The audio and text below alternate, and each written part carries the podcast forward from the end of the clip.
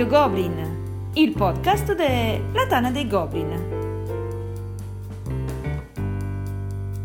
La serdografia.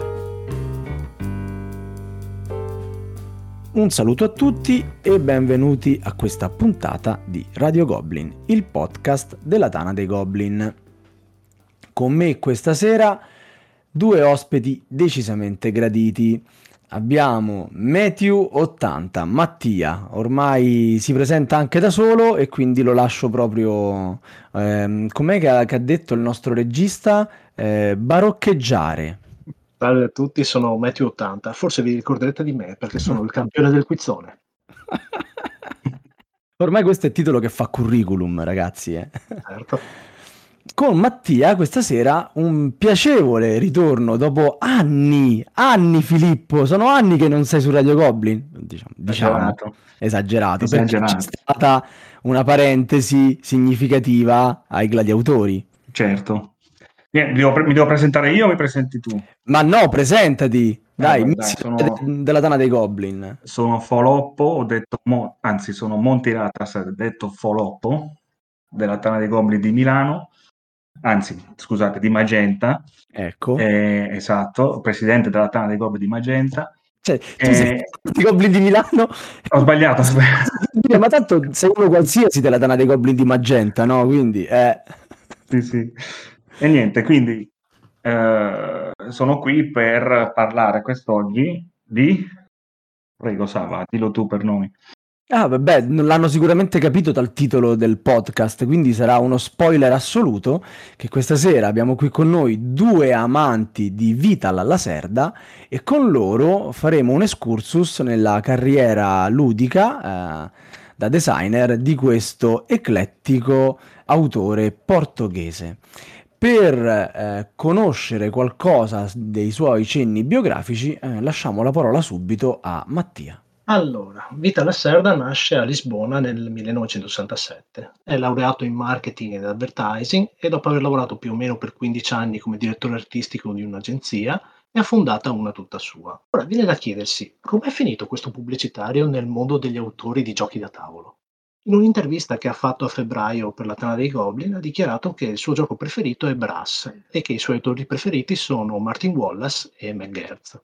Poi ci ha detto che nel 2009, così per gioco, per svago, ha creato una mappa di Age of Steam sul Portogallo. Bella, bellissima. E una volta pubblicata su BGG ha riscosso talmente tanti apprezzamenti da spingerlo a provare a creare un gioco da tavolo tutto suo. Così nel 2010 venne alla luce la prima edizione di Vignos, il resto dei titoli invece ve li diciamo durante il resto del podcast. Ok, ok. Segnaliamo anche che c'è un'intervista a Vita alla Serda in carne e voce su Radio Goblin.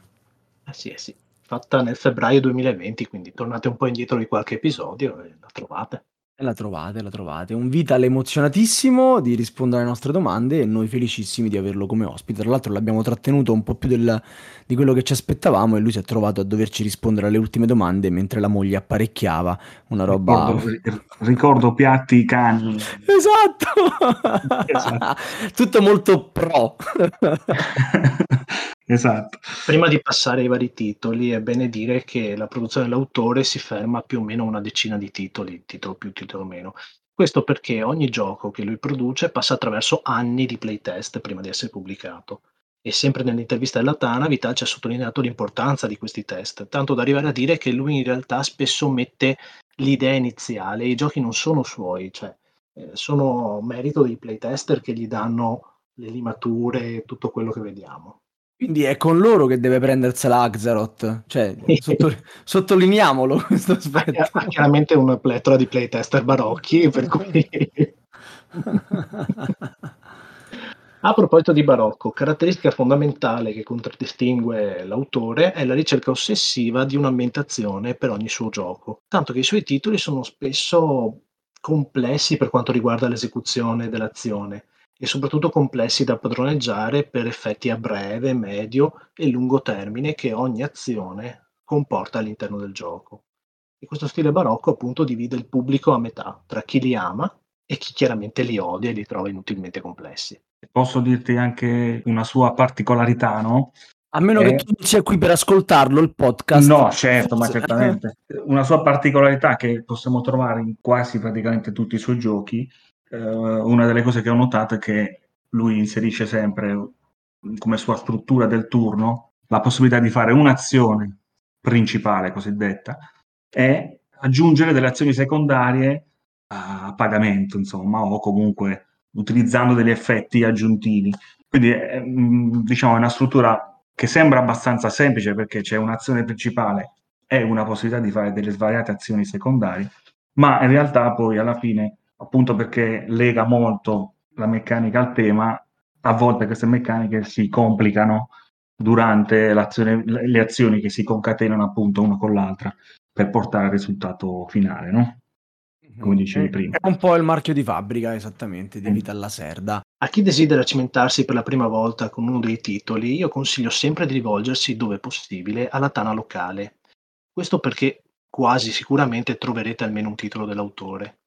Inoltre, oltre ad essere dei titoli non semplici da giocare, come abbiamo detto, sono assolutamente antieconomici. Questo perché l'autore, da svariati anni, lavora sempre su Kickstarter insieme all'illustratore Jan O'Toole e alla casa editrice Eagle Griffon Games.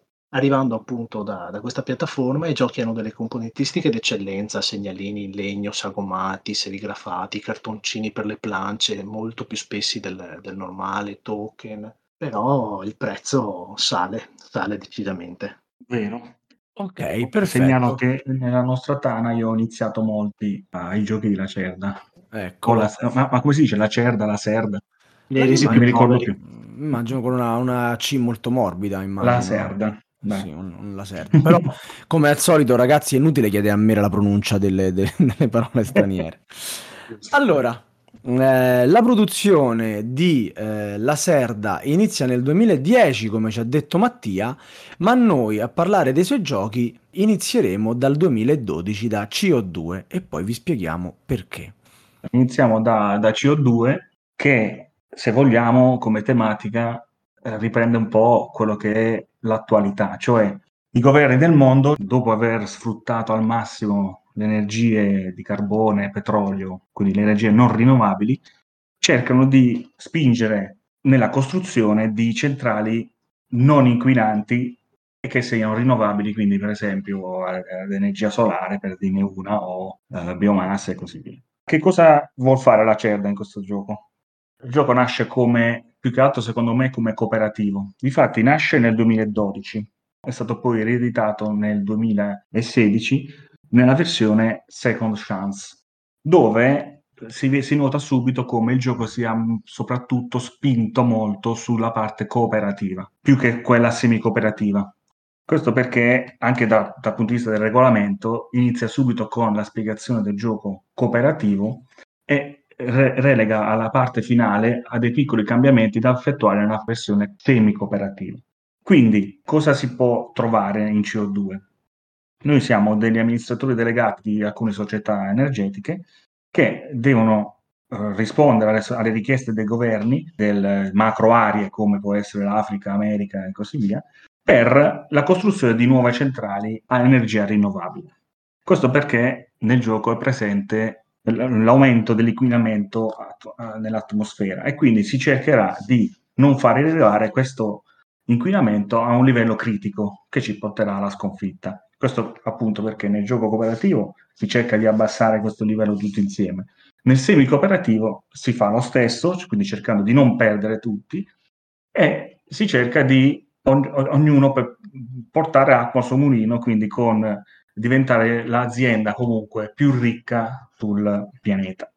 Peccato che il semi-cooperativo però non funzioni. Esatto. Eh, ti, ti Allora- interrompo, ti interrompo un attimo, Sì. ma il semi-cooperativo è quello che ho, ho giocato io. Infa- il primo titolo che mi è stato proposto da Serra è proprio CO2, la prima edizione, e l'ho giocato in semi-cooperativo e ti giuro che a metà partita volevo lanciare via tutto. Sì, appunto, appunto. Perché sostanzialmente tu fai i lavori e poi gli altri op, ti shippano i risultati e fanno punti. Allora non, non è più un semi-collaborativo, è un aspetto l'occasione fatta dagli altri e cerco di, di prenderla così, infatti abbiamo perso. No, no, di, eh, difatti, allora, la componentistica ovviamente, così come tutti i giochi rieditati ultimamente, è molto bella e fatta benissimo, quello sì. il tema poi c'è, è presente, si sente molto.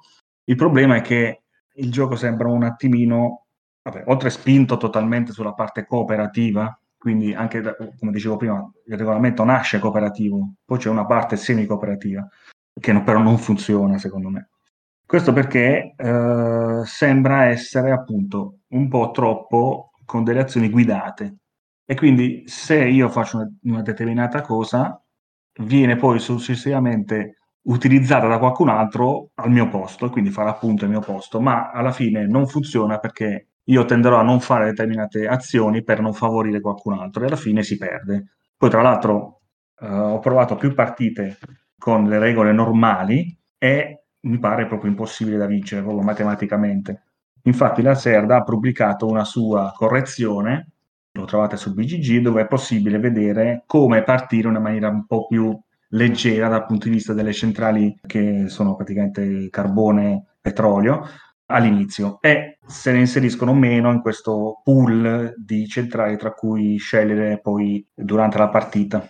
Quindi eh, sicuramente ha questo problema di bilanciamento nella versione semi-cooperativa, nella versione cooperativa immagino invece sia un po' più sicuramente un gioco apprezzabile, ecco, diciamo. Quindi questo è il mio punto di vista. Non so, Mattia, tu hai fatto soltanto la versione semi-cooperativa. Io ho fatto quindi... solo la semi-cooperativa e ti giuro che non volevo mai più vedere l'autore. Questo è un altro discorso. sì, ma non abbiamo mollato, giusto?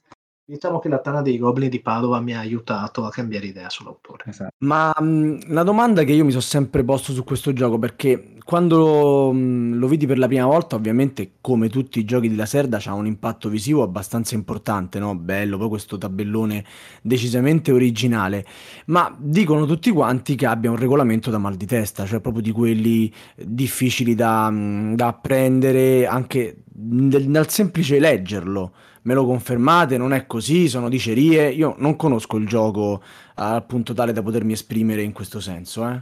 Eh, allora, io ho letto recentemente e giocato recentemente di nuovo, nella versione semi-cooperativa. Allora, come ti dicevo, il regolamento all'inizio presenta la versione cooperativa. Nella versione semi-cooperativa ha tutta una serie di eh, eccezioni che eh, è difficile trovarle poi nel regolamento perché proprio le, le, le relega alla parte finale del regolamento, quindi è difficile andare a vedere determinate azioni o eccezioni eh, all'interno del regolamento, quindi anche secondo me non è scritto benissimo o comunque sarebbe stato meglio strutturarlo in un'altra maniera, non così come è stato fatto.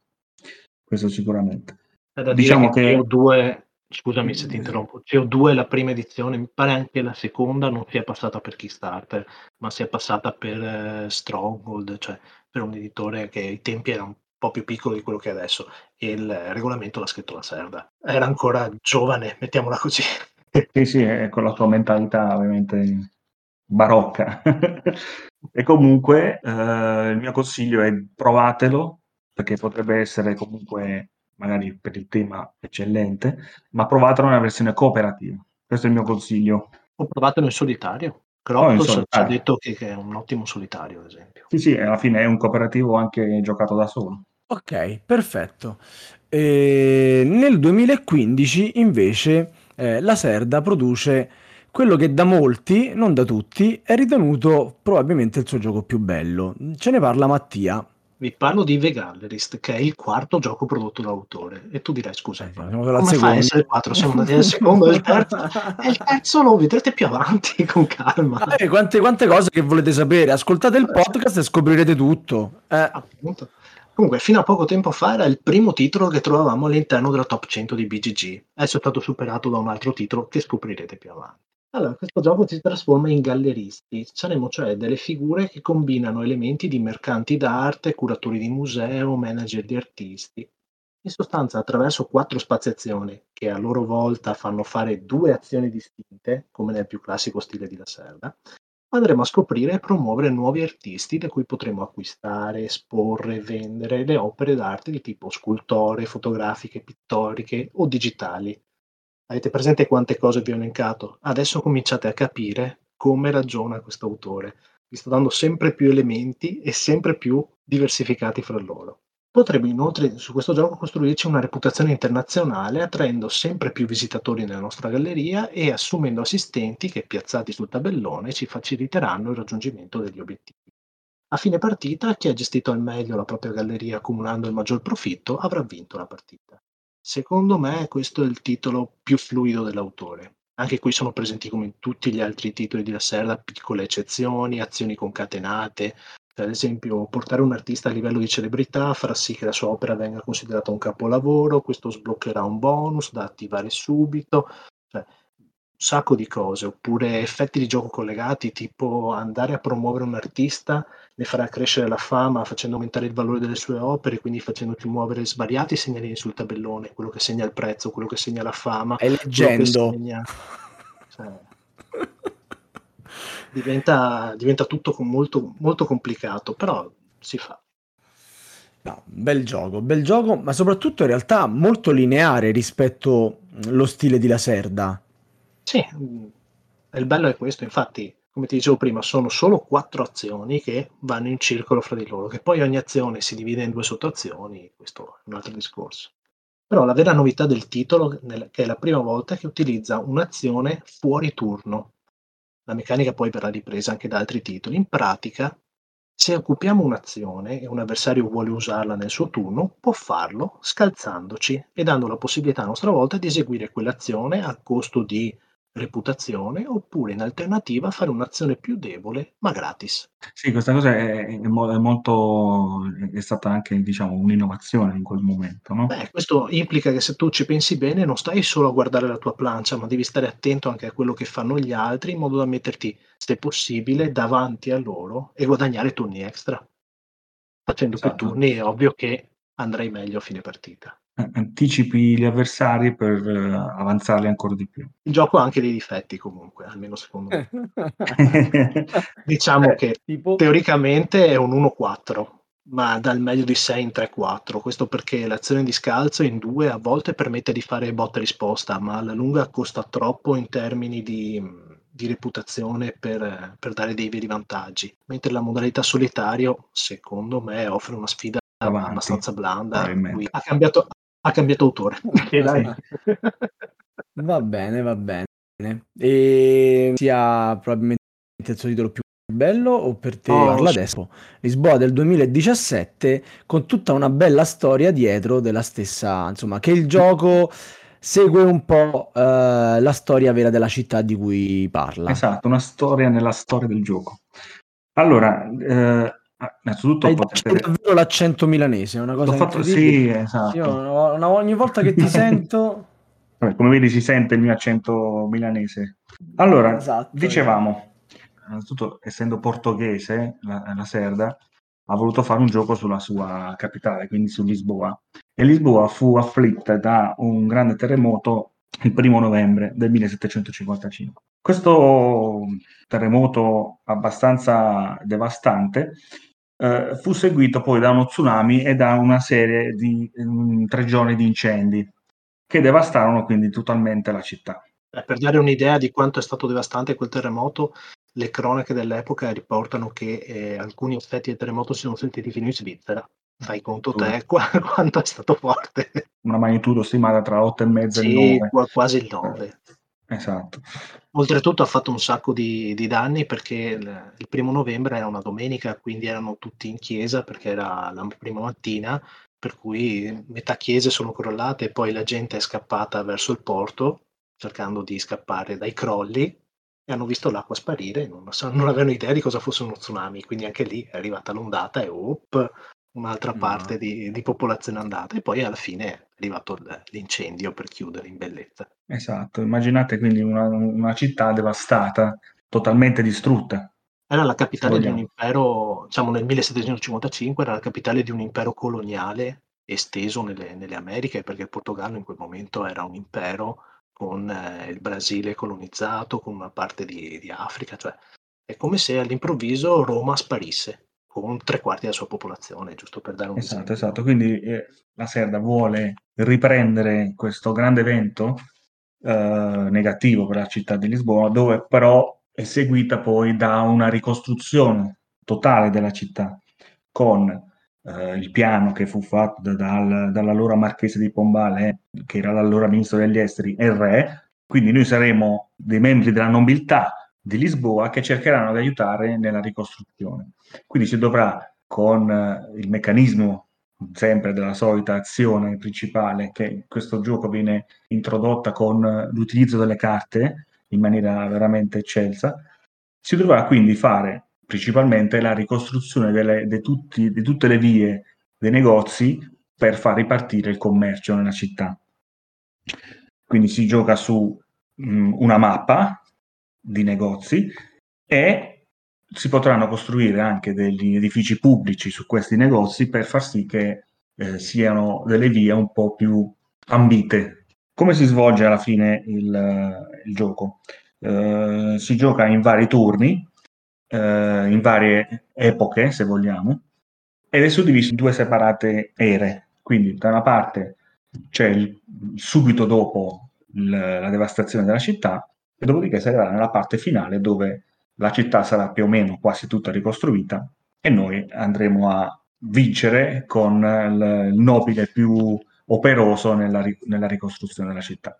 Io trovo molto romantico se così si può dire, questo amore di Vital per la sua città per il suo paese, no? Che traspare in ognuno dei suoi giochi. Se ci pensate, non sono poi così tanti gli autori che parlano di se stessi e delle proprie origini nei giochi che, che disegnano. No, è vero, e si sente molto anche nel, poi, nell'esposizione del gioco stesso.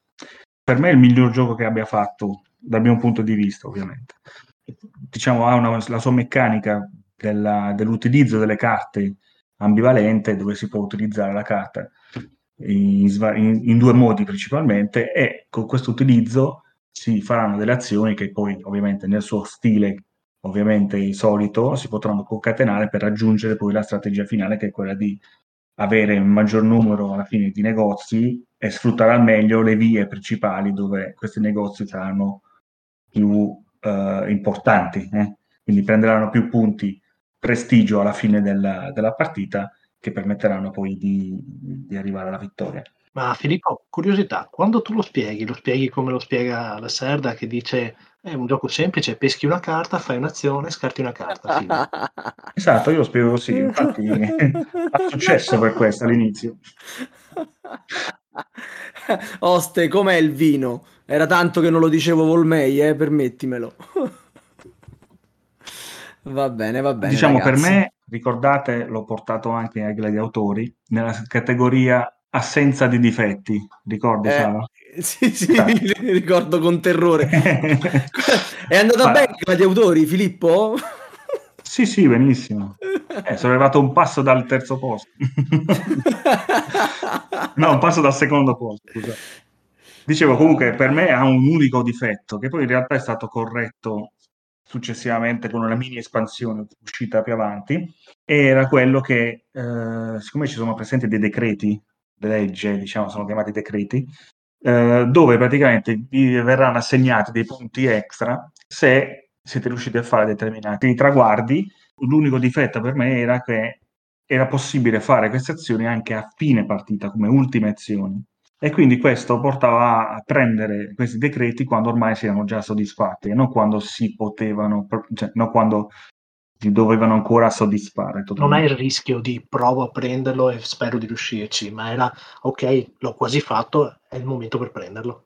Però esatto. questo non era il gioco che veniva criticato perché c'erano alcune tessere clamorosamente più forti delle altre?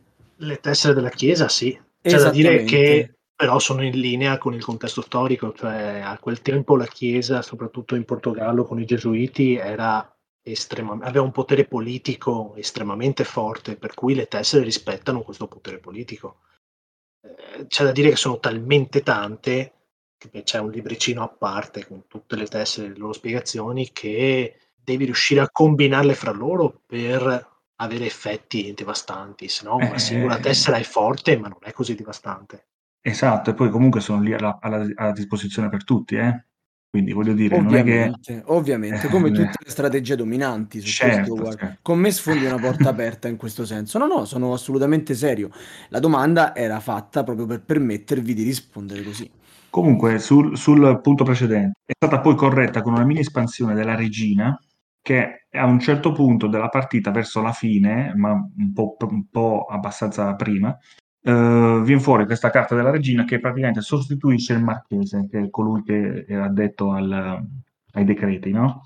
E non è più possibile fare l'azione decreti quindi non è più possibile prendere degli obiettivi da soddisfare alla fine della partita. Quindi questo per me va a correggere uno, uno dei difetti, un l'unico difetto, se vogliamo, nel presente nel gioco. Ok. Allora, l'ultimo aneddoto sul gioco che vorrei dire, appunto, è quello con cui abbiamo iniziato, è che il gioco sembra aver vissuto quasi le stesse vicissitudini seguite dalla città di Lisboa. Perché mentre era praticamente il gioco è stato edito su Kickstarter e mentre era nei magazzini cinesi eh, c'è stato un, in- grande incendio in questo magazzino che ha distrutto svariate copie del gioco. E, e quindi questo, diciamo, sembrava quasi... C'è la sfiga proprio ti perseguita. A seguire la stessa sfiga de- che ha... Hanno messo solo un anno per, ri- per rifornire i Baker. Esatto. Esatto. Un infatti- anno di ritardo. fa- esatto, infatti nel frattempo eh, è stato edito un altro gioco che è uscito qua, quindi poco prima di, di Lisboa. eh, Ma non rubarmi il lavoro. Eh, eh, nel- scusa, scusa. Nel 2017 esce Lisboa e più o meno pochi mesi prima dell'edizione di Lisboa viene riedito Vignos Deluxe Edition, di cui ora ci parla però Mattia. Parliamo finalmente del primo gioco dell'autore, dopo aver parlato del secondo, del quarto, del quinto, finalmente arriviamo a parlare del primo. Non saremmo contorti come Vita alla Serda se non Esatto. facessimo un podcast alla Vita alla Serda. Difatti noi non andiamo neanche a parlare della prima edizione, andiamo a parlare della seconda edizione, quella che i puristi chiamano la versione dallo smalto rosa. allora, perché versione così da smalto rosa sulle unghie? Perché il gioco è stato semplificato, è stata completamente rimossa l'azione della banca, che eh, riguardava una parte del tabellone, è stata rivista la meccanica della fiera del vino, completamente, sono stati aggiunti degli obiettivi finali per raggiungere i punteggi, oltre a qualche dettaglio con varianti, mini espansione. Poi sono state create le regole per giocare in solitario, anche se in realtà come in The Galleries secondo me sono più utili anche qui per imparare il flusso di gioco più che fare una vera sfida. Il gioco, eh, ci ha detto Vitale, è nato quasi per caso, grazie al fatto che l'autore ha uno zio enologo e al dettaglio che l'industria del vino è una delle maggiori industrie portoghesi, tanto che il Festival do Vinho Português è riconosciuto tra i più importanti al mondo. Noi saremo degli imprenditori che andranno a comprare e gestire delle piantagioni in nove regioni del Portogallo, Trás-os-Monte, Minho, Porto, Dao, Ribatejo, Lisboa, Setúbal, Alentejo, Algarve. Sono abbastanza sicuro di averle sbagliate tutte. Aspetta che vorrei, vorrei sentire Sava su questo. No, secondo me è tutto perfetto. Bravissimo Mattia, complimenti. In realtà dobbiamo ringraziare Elena che ci ha appena corretto, dai. Grazie Elena. Allora, a differenza degli altri titoli dell'autore, dove il meccanismo di fine partita spesso è innescato dal raggiungimento di una serie di condizioni, in Vignos invece abbiamo un numero prefissato di turni. Abbiamo sei stagioni che si traducono in 12 azioni più una extra, perché è pur sempre la serra, cioè 6 per 2 potrà mica fare 12, farà 13, no? in cui dobbiamo andare a costruire cantine, assumere enologi, contadini per migliorare il vino, potremmo vendere al mercato interno oppure esportarlo al mercato internazionale. Poi alla fine della quarta, quinta e sesta stagione saremo inoltre chiamati a presentare il vino alla fiera, dove verrà valutato da tre esperti che le chiederanno particolari caratteristiche come ad esempio il colore, chiaro scuro, oppure la zona di appartenenza, una delle nove che ho detto prima e che adesso non ripeterò, e il livello qualitativo del vino, al fine di fornirci dei bonus e dei punti vittoria extra. Fattore importantissimo durante il gioco, tanto da essere scritto chiaramente sul regolamento, è ricordarsi di usare almeno una volta l'azione di comprare un vigneto tra le regioni, altrimenti il vino non lo produciamo mica. Eh. Mi sembra chiaro. Difetti principali, secondo me, allora, si vede che è il primo titolo dell'autore, nonostante provenga da una campagna di Kickstarter, la seconda edizione non ha limato tutti i difetti. Il manuale resta ancora poco chiaro, la sensazione principale è di giocare a un grande solitario di gruppo dove ci ritroviamo a guardare quello che fanno gli avversari solo quando arriviamo in fiera. e si ha un senso generale di scollegamento fra le azioni, tanto che appunto, come abbiamo detto prima, si può arrivare a fine gioco che abbiamo fatto tutto tranne aver prodotto del vino. Mamma mia. Da segnalare nella versione Kickstarter, però dell'otti materiali anche, è un, uh, un, segnalino dove c'è del vino accatastato su delle assi che è bellissimo, vero? Sì, il porto, il segnalino del porto. Esatto. Bene.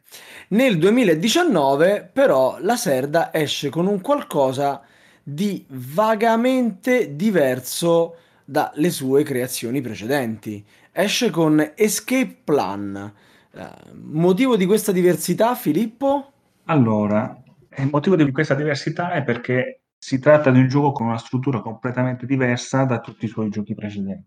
Innanzitutto il tema, perché noi siamo un gruppo di ladri che abbiamo appena terminato una serie di rapine, ma a un certo punto eh, qualcuno ci ha segnalato. Quindi dobbiamo raccattare tutto ciò che ci è possibile raccattare dalla città, quindi tutti i nostri soldi investiti in delle varie attività, nelle cassette di sicurezza e così via, raccattare tutto e fuggire prima che la SWAT chiuda tutta la città. Uh, il gioco praticamente è una corsa dove si cerca di andare a recuperare il più velocemente possibile i propri denari, poi nella seconda parte del gioco diventa una corsa perché man mano che il gioco va avanti verranno chiuse delle uscite e non sappiamo quali verranno chiuse e nell'ultimo turno della partita rimarrà aperta soltanto un'uscita. Il primo che riuscirà a uscire determinerà una specie di countdown dove alla fine eh, si dovrà uscire in un numero prefissato di, di azioni. Questo può comportare anche che qualcuno rimanga all'interno della città e venga quindi azzerato totalmente il suo punteggio perché ovviamente viene, viene portato in prigione. Esatto. Il, um, l'ambientazione si sente tanto eh, ed è anche divertente perché ci si mette anche i bastoni tra le ruote a volte con lo spostamento delle, dei poliziotti o eh, si va a svuotare un'attività prima dell'altro e così via. Eh, diciamo che per alcuni potrebbe anche sembrare un po' troppo astratto, se vogliamo, questo punto di vista, cioè recuperare soldi dalle attività, è eh, sicuramente più soggetto alla casualità rispetto a tutti gli altri sui giochi, perché alla fine molto lo fa anche, eh, ci, ci, sono elementi casuali abbastanza evidenti. L'importante è prenderlo per come viene presentato e quindi una grande corsa divertente per la fuga dalla città, come i grandi film di rapine. di solito lo presento come GTA 5, ma in stile laserdiano. in effetti la grafica assomiglia. I giochi di Laserda hanno tutti delle, una componentistica e una grafica veramente, veramente attraenti. Questo però per me è proprio il più bello graficamente, cioè veramente notevole. Sì, esatto. Ma, eh, Potete essere d'accordo con me, sia chiaro. Eh? Cioè... No, no, è, è comunque... Non mi esprimo fatto... perché sennò mi spoilerò quello che vado a dire dopo. Ah, ecco. ha, ha qualche... cioè, è fatto bene. Uh, poi ci sono le gang rivali, ci sono bei, bei disegni, insomma, ricorda molto infatti GTA 5, devo dire, come stile di disegno. E sì, alla fine ha tante belle componenti, è fatto bene. Eh, ovviamente il gioco è molto soggetto alla casualità, questo l'abbiamo detto. C'è possibilità per qualcuno di rimanere dentro la città, a me è successo per dire, ma alla fine mi sono così divertito che non, non è stato pesante arrivare a zero alla fine. No, e quindi... quando resti dentro perché hai sbagliato a fare i conti per uscire. Esatto, lì, esatto. lì è vero top. Dici, no, allora perché... esco, esco, pagando questa cifra e poi guardi e fai, No! no, in realtà sono rimasto fuori perché ero l'ultimo eh, quindi automaticamente ah, ti, hanno, ti, hanno, chiuso la strada prima, no? Io sono sì, rimasto sì, fuori perché ero convinto, ero convinto, di uscire. No, se poi fuori, scusate, non rimasto fuori. Sì, sì, sei rimasto dentro. dentro. Io invece sono rimasto dentro perché ero convinto di uscire come terzo. Avevo fatto i conti, sì, sì, ce l'ha fatto, i soldi, ta ta ta ta ta ta, ta passo. No, non ne ho abbastanza. Non bisogna essere troppo avidi. Eh la, l'avidità rovina, eh, eh quindi eh, sì. anche qui. Chi troppo vuole non la stringe. Però eh, la Serda nel 2019, dopo Escape Plan, eh, produce un altro gioco. Esatto, produce un altro gioco dove sua figlia eh, ci mette mano. Perché lui dice, il gioco lo ha fatto mia figlia Catarina, la più giovane e, e, dice lei è quella che sa molto sui draghi e quindi non avrei potuto mai realizzare niente se non con il suo aiuto. E quindi in questo universo fantasy dove sono presenti questi draghi, Infatti il gioco di cui parliamo, scusate, è Dragon Keepers. Ehm, ricorda molto, se, se, vedete un attimino le immagini delle varie carte, ricorda molto i draghi di Dragon Trainer. Il gioco quindi progettato da Lacerda è fatto per un pubblico giovane. Questo perché eh, ha presentato il gioco con due versioni differenti, cooperativo e competitivo. Il gioco competitivo è stato creato per i più piccolini perché è molto più semplice da, da giocare e invece quello cooperativo è fatto per, per tutti quelli un po' più grandi e non più giovani. Come funziona il gioco? Allora, noi siamo, ogni giocatore è il capo di una tribù di guardiani dei draghi e quindi deve difendere questi giovani draghi dagli attacchi di un cacciatore malvagio. Nella versione competitiva il gioco è abbastanza semplice perché è fatto appunto per un pubblico più piccolino e quindi chi riuscirà a difendere i propri draghi più volte dagli attacchi del cacciatore sarà il vincitore. Nella versione invece cooperativa i custodi devono lavorare tutti insieme per far sì che i draghi vengano addestrati, difesi e quindi si possano anche curare eh, e permettano anche di attaccare il cacciatore. Quindi diciamo il gioco prende un'altra piega. Ovviamente rimane pur sempre un gioco abbastanza eh, di tipo family e quindi eh, ha dalla sua comunque dell'alea. E diciamo che è un gioco particolare perché non ha lo stile di Lacerda, ma si sente molto la mano probabilmente anche del pensiero di, della figlia all'interno. Quindi l'ho, l'ho, fatto per un pubblico più giovane, assecondando quindi il desiderio della figlia eh, di vedere i suoi draghi preferiti in un gioco. Ok, e dal 2019 passiamo al 2020, o meglio al 2014. Ma Mattia, spiegaci un attimo l'arcano qui. Allora, andiamo a parlare di Kanban che è il terzo gioco dell'autore e finalista del Goblin Magnifico 2015. Quindi incredibile. Eh, Però non parliamo di Kanban normale, ma parliamo di Kanban EV, che non sta per Evolution, sta per Electrical Vehicle, veicoli elettrici. L'autore ci ha spiegato, sempre in un'intervista fatta alla Tana, che l'idea del gioco gli è venuta mentre stava guardando in tv Tempi Moderni, un film assolutamente recente con Charlie Chaplin, ambientato in una fabbrica per la produzione di massa. Dopo qualche ricerca sul sistema Ford per la produzione, è finito per imbattersi nella parola giapponese Kanban, che è il nome del sistema di pianificazione che supporta una catena di montaggio efficiente con la produzione just in time ed un processo di lavoro assolutamente fluido. Praticamente i giocatori assumono il ruolo di dipendenti alle prime armi che stanno cercando di fare carriera all'interno dell'azienda e non farsi silurare dovranno gestire i fornitori, gestire le forniture, migliorare e innovare le parti delle automobili, mettere le mani sulla catena di montaggio per aumentare la produzione e impressionare il direttore della fabbrica. Tutto questo ovviamente cercando di fare un uso accorto delle strutture di riciclaggio e delle limitate forniture della fabbrica perché tutto deve funzionare al massimo dell'efficienza mentre Sanda, il responsabile della fabbrica, esaminerà le prestazioni di tutti, elargendo bonus, ma soprattutto malus ai giocatori. Curiosità, Sandra è il nome della moglie dell'autore. Sarà un caso? Ma... Coincidenza. Ci abbiamo fatto anche una domanda del quizzone che fra parentesi voi non avete ancora ascoltato e che tra parentesi è stata anche soggetta di polemica, tra l'altro corretta, perché la domanda era leggermente imprecisa, però insomma, vabbè, l'avete spiegato bene voi qui e qui facciamo il mea culpa e diciamo mh, mm, eh, eh, salviamo Sergio da, da, dalla figuraccia ricevuta in puntata, tutto lì. Allora, andiamo avanti.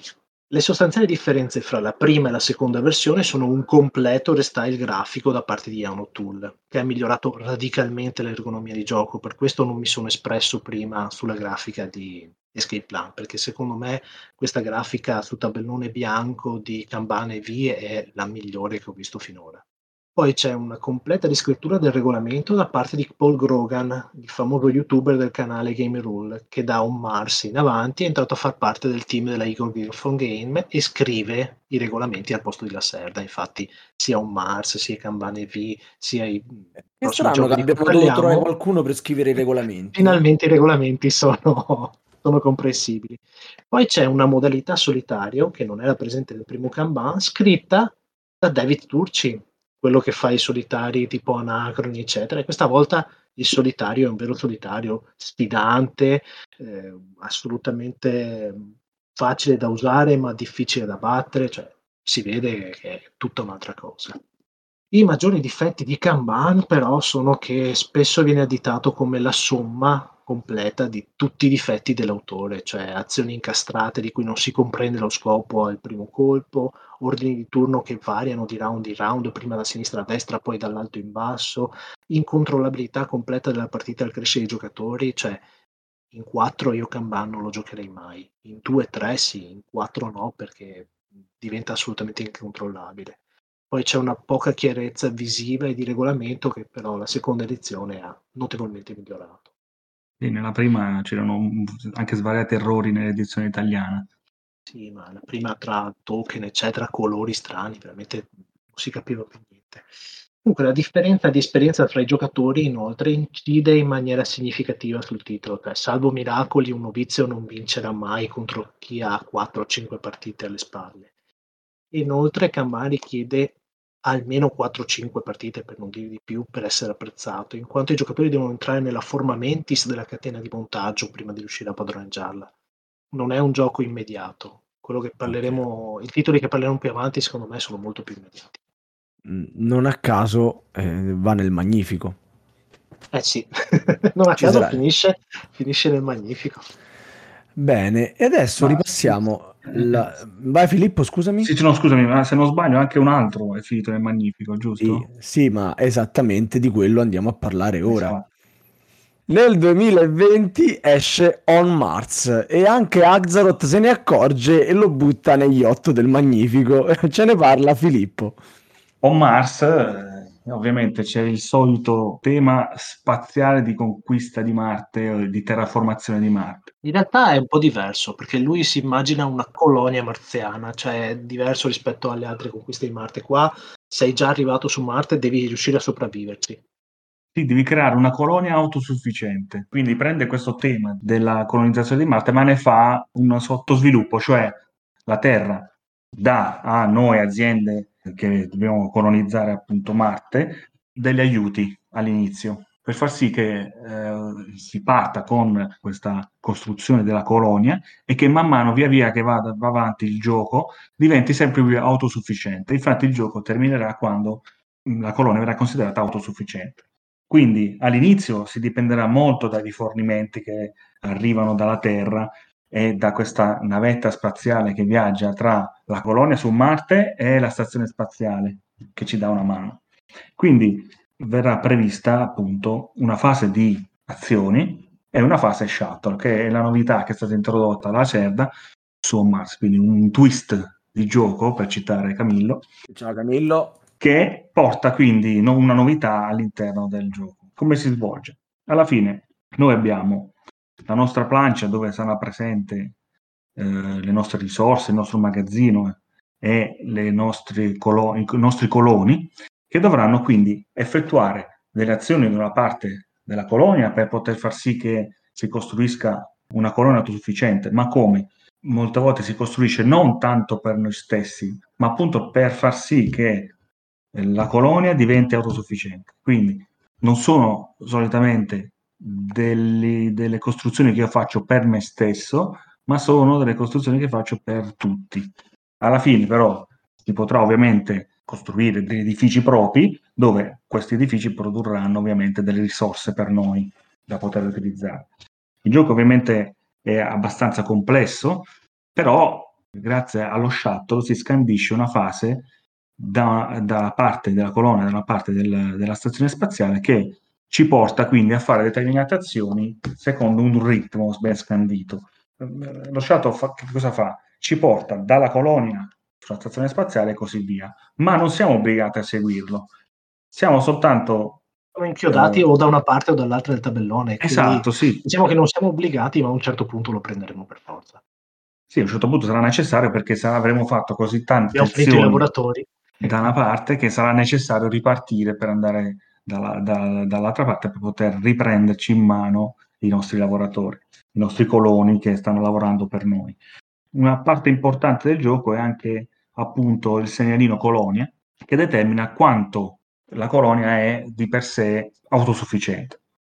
Che cosa vuol dire questo? Che, che man mano che andremo avanti, la Terra invierà sempre meno risorse e i viaggi dello shuttle saranno sempre meno frequenti, quindi il budget che la Terra ci manda per la, col- la colonizzazione è sempre minore, quindi questo ritmo scandisce alla fine la- il completamento della partita. Ci sarebbe tanto da spiegare nel gioco, perché alla fine ci sono i progetti su cui poter costruire i nostri edifici, ci sono degli obiettivi da perseguire che ci danno dei cristalli, i cristalli sono una risorsa presente su, su Marte, che verrà utilizzata anche come merce di scambio per poter fare le azioni secondarie.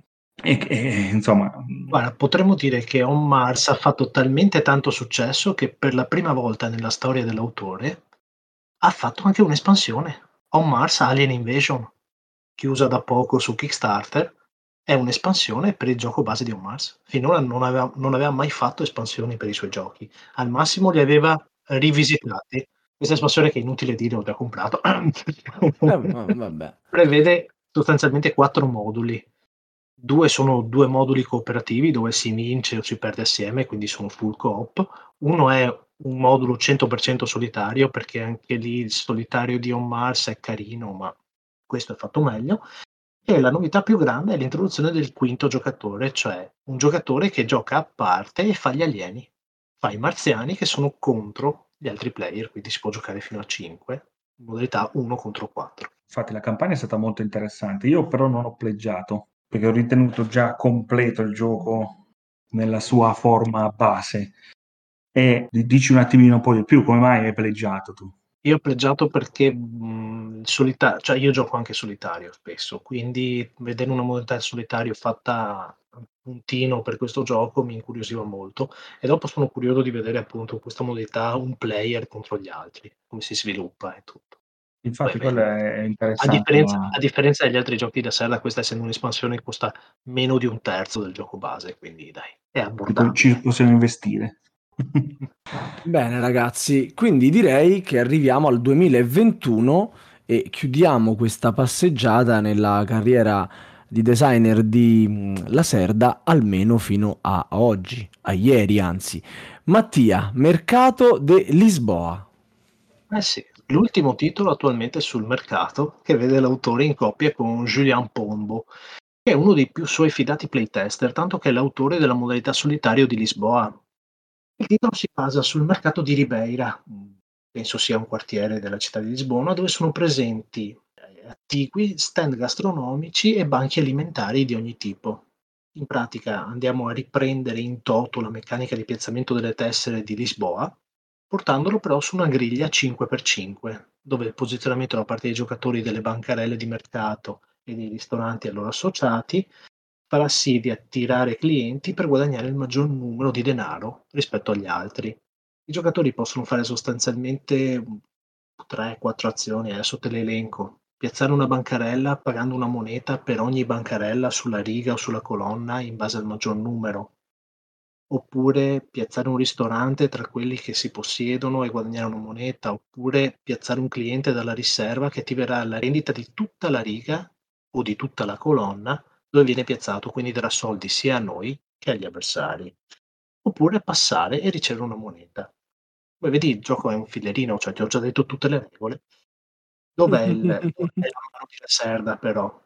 Intanto il gioco termina quando tutti i giocatori o passano oppure restano solo quattro spazi del mercato, quattro spazi clienti disponibili, quindi c'è un timer ben preciso. Ma soprattutto eh, la profondità delle scelte non è per niente banale, perché appunto scegliere quando guadagnare noi soldi e al contempo farli guadagnare anche agli avversari ci porta a riflettere su come piazzare le tempistiche questo ci porta via almeno una quarantina di minuti in due giocatori, per cui non è un filler.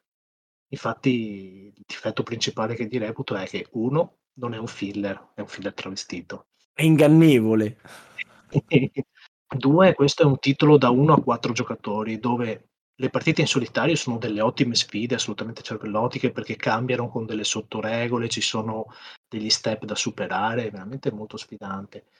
In due è un ottimo puzzle scacchistico dove dai botte e risposta. In tre, ma soprattutto in quattro, diventa una corrida dove cerchi di piazzare il più velocemente possibile o cercare di metterti in mezzo in modo che gli altri ti regalino soldi, cioè non segui una tua strategia, stai più attento a quello che fanno gli altri e provi con la tattica a prendere quello che capita. Senti, Matti, ma non è un po' troppo, eh, diciamo, fuori dal, dal- dalla tipologia di gioco classico di Lacerda? È un puzzle, è un grande puzzle, secondo me. Cioè, la meccanica che c'è sotto della griglia funziona. E appunto in solitario la vedi, perché con le modifiche o altro la vedi ed è, ed è sfidante, però appunto al numero, al numero di giocatori che aumentano getti la spugna e dici no, gioco qualcos'altro. e per dirlo te, insomma, eh, direi che è abbastanza mh, descrittivo del titolo. Perfetto ragazzi, io intanto vi ringrazio per questa panoramica su Vita alla Serda e passo la parola al nostro regista Michael Volmei. Io rinnovo i ringraziamenti ai nostri ospiti Mattia e Filippo e ricordo a tutti i nostri ascoltatori che possono seguirci come al solito su Facebook, discutere degli argomenti trattati in questa puntata e nelle altre puntate di Radio Goblin sulla nostra chat Telegram e ascoltare tutte le puntate precedenti sul nostro sito con Spotify, iTunes e Google Podcast. Ciao a tutti, buonanotte. Buonanotte, buonanotte Ciao a a tutti. tutti. Avete ascoltato Radio Goblin, il podcast della Tana dei Goblin.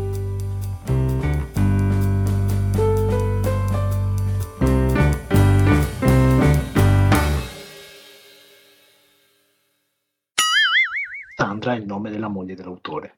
Ma è per caso quella che rompe i maroni? Sì. Coincidenze. Scusate, Beh, volevo, volevo- volevo avvisare Volmei di tagliare il pezzo così mia moglie non possa sentirlo. non lo farà mai, quindi non ti preoccupare. Al massimo lo metterà nei bloopers.